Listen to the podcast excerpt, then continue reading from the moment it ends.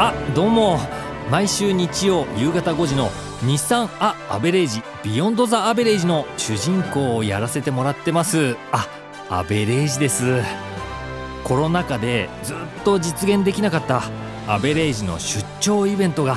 この夏から約4年ぶりに復活することになりました。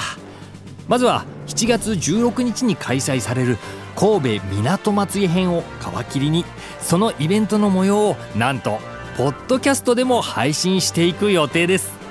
イベントに参加してくださる方も来られない方も現地の熱気とともに展開されるチームアベレージの生ラジオドラマをぜひポッドキャストで何度でもお楽しみください。あアベレージでした。